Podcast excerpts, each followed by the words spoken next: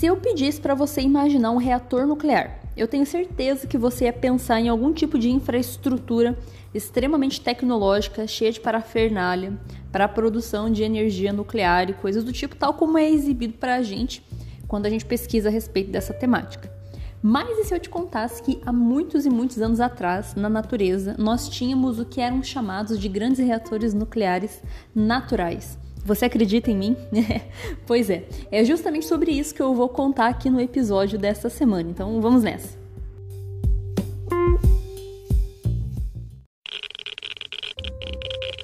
Radiation detected. Red dawn.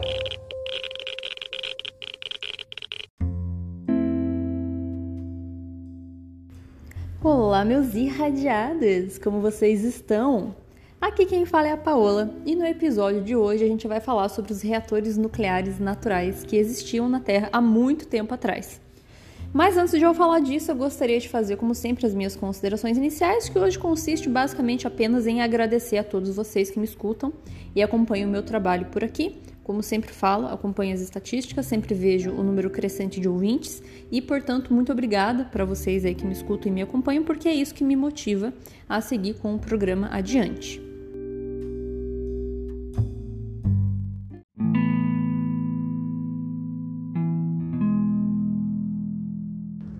Bom, antes de eu falar sobre os reatores naturais, eu preciso explicar como funcionam os reatores artificiais, que são esses utilizados para a produção de energia nuclear.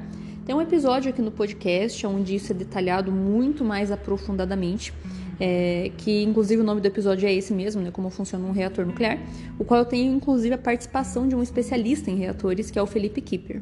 Então esse episódio lá né, tá mais detalhado do que eu vou explicar aqui, mas eu vou dar a introdução, porque é importante a gente saber como funciona o reator artificial, porque foi justamente por esse princípio de funcionamento que perceberam que há muito tempo atrás existia esse mesmo fenômeno acontecendo de modo natural. Bom, um reator nuclear é um dispositivo utilizado para a produção de energia nuclear. E o princípio físico de funcionamento de um reator nuclear é o que a gente chama de fissão nuclear. O que, que é isso? Basicamente, vai ser o princípio mais importante da gente entender para compreender o reator natural. A fissão nuclear consiste em a gente pegar um átomo muito pesado, de um elemento químico muito pesado, e quebrar esse átomo em dois. Você vai fissionar, você vai rachar esse átomo em duas partes. E quando isso acontece, a gente vai ter a liberação de uma quantidade muito grande de energia. Então é por isso que a energia nuclear é uma energia muito densa, ou seja, a gente precisa de uma quantidade muito pequena de combustível para produzir uma quantidade de energia muito grande como resultado. Esse processo de fissão nuclear também acontece nas bombas atômicas. Só que a diferença entre a bomba atômica e o reator é que a bomba é feita para explodir mesmo. Então é uma reação de fissão nuclear de modo descontrolado para causar destruição. Dentro do reator nuclear, isso acontece de modo extremamente controlado para que você consiga obter o máximo de benefício da extração de energia a partir da quebra desse átomo, desse, desse elemento pesado.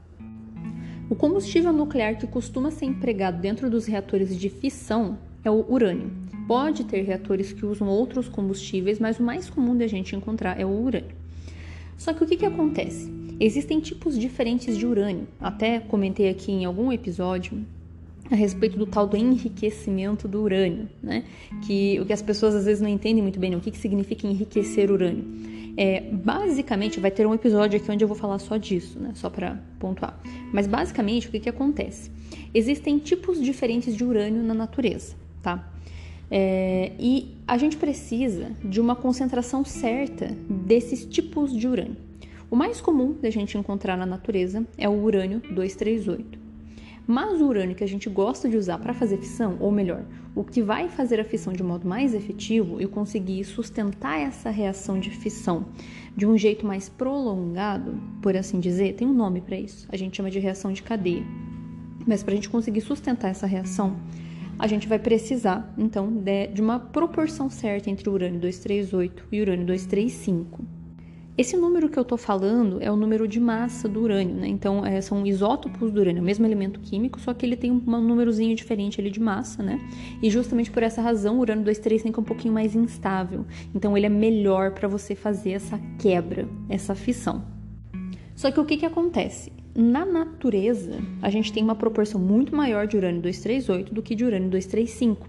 Então, a gente precisa enriquecer o urânio, ou seja, aumentar a concentração do urânio 235 para que você consiga usar esse combustível nuclear para poder fazer a, a fissão, né, a produção aí da, da energia. Em resumo, um reator nuclear vai funcionar a partir da quebra do elemento combustível, ou seja, da fissão do elemento combustível, que no caso dos reatores costuma ser urânio. Mas para que a reação funcione do modo adequado a gente consiga extrair energia efetivamente, a gente tem que ter uma combinação de proporções de urânio adequada, né, entre o urânio 238 e o urânio 235. E o urânio 235 não é tão disponível na natureza, por isso que a gente precisa concentrar ele um pouquinho mais quando vai fazer a combinação desses elementos para um reator nuclear.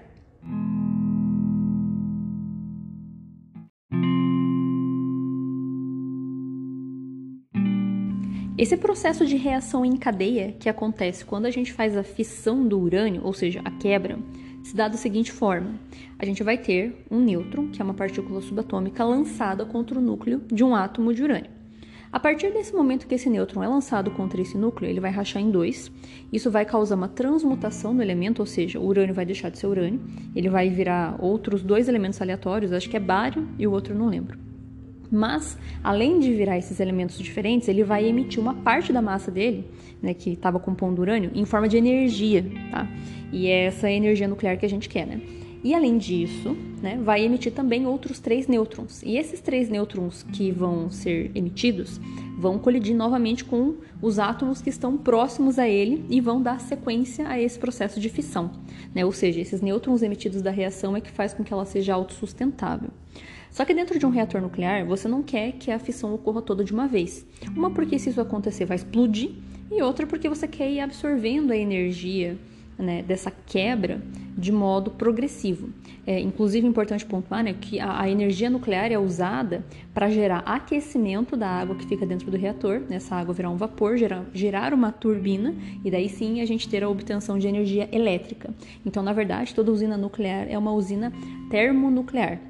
É como se fosse queimar carvão, né? A partir da queima você tem calor, só que ao invés de você queimar, queimar coisas, você quebra coisas, você quebra o átomo e né, é, pega a energia né, que tem lá dentro do átomo para esquentar a água, gerar calor e a partir disso sim gerar eletricidade. Mas enfim, como eu dizia, então é, essa reação de fissão ela não pode acontecer toda de uma vez, é, tem que ser progressivo para você ir absorvendo, aproveitando essa energia que vai saindo ali da quebra.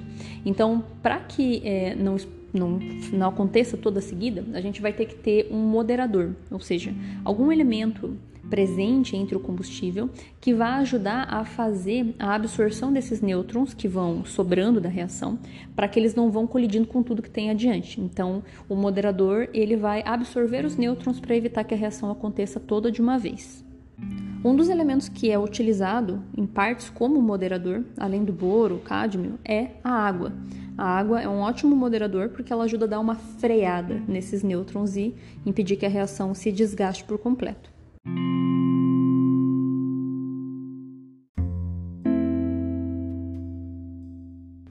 Agora que eu já dei a letra para vocês de como que funciona um reator nuclear de modo bem simplificado, claro, né? A gente consegue entender como é que a galera descobriu que esse mesmo fenômeno que acontece num reator artificial acontecia na natureza. Pelo seguinte, né? Antes de 1942, ninguém sabia da possibilidade da existência de energia nuclear.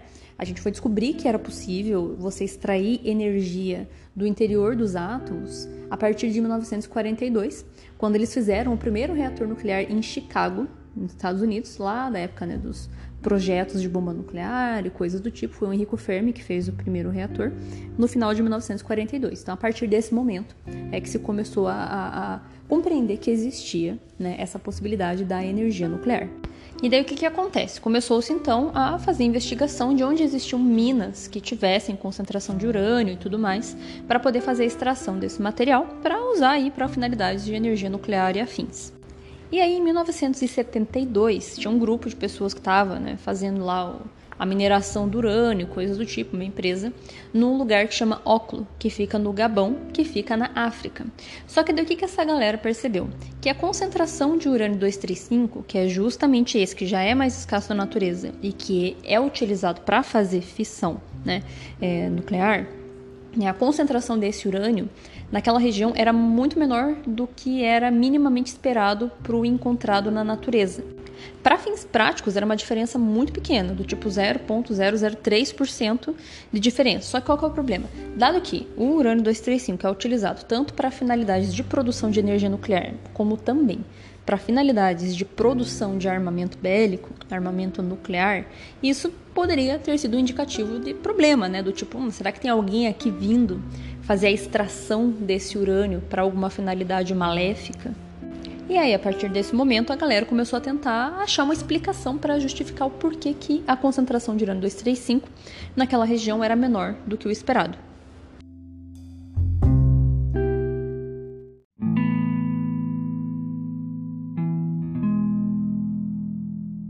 E é a partir daí, então, que surgiu essa teoria da existência de reatores nucleares naturais na Terra há muitos e muitos anos atrás. Então, qual que é a ideia que os cientistas tiveram, né, para tentar a, a teoria que eles pensaram para tentar justificar essa ausência de urânio 235, já que não parecia ter indícios de extração por parte de ninguém.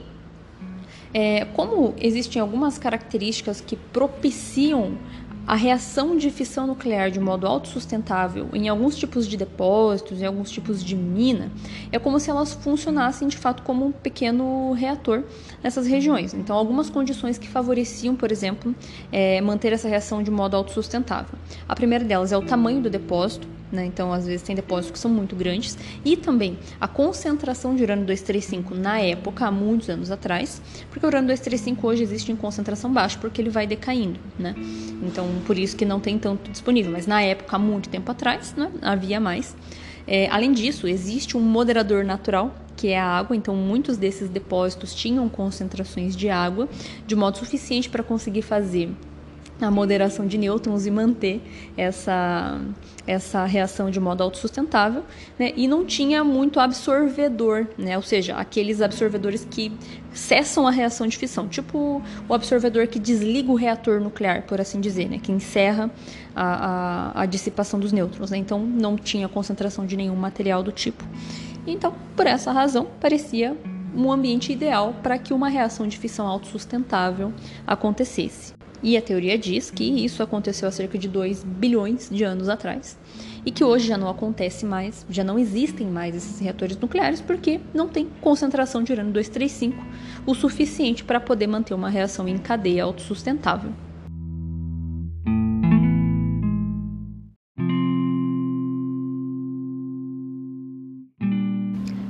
Muito bem, meus irradiados, eu espero que tenha ficado clara a minha explicação, que vocês tenham entendido e tenham gostado no tema que eu trouxe para falar essa semana. E assim seguimos, né? Intercalando um episódio curto e um episódio infinito onde eu não paro mais de falar. Enfim, qualquer sugestão, opinião, dúvidas que vocês tenham, basta que vocês entrem em contato comigo pelo Instagram ou então por e-mail, radiaçãoparaleigos.com ou mesmo por aqui. A plataforma agora permite contato, né, mensagens e coisas do tipo. Então, fico aí à disposição para vocês. O meu muito obrigado e nos vemos na próxima semana. Até lá!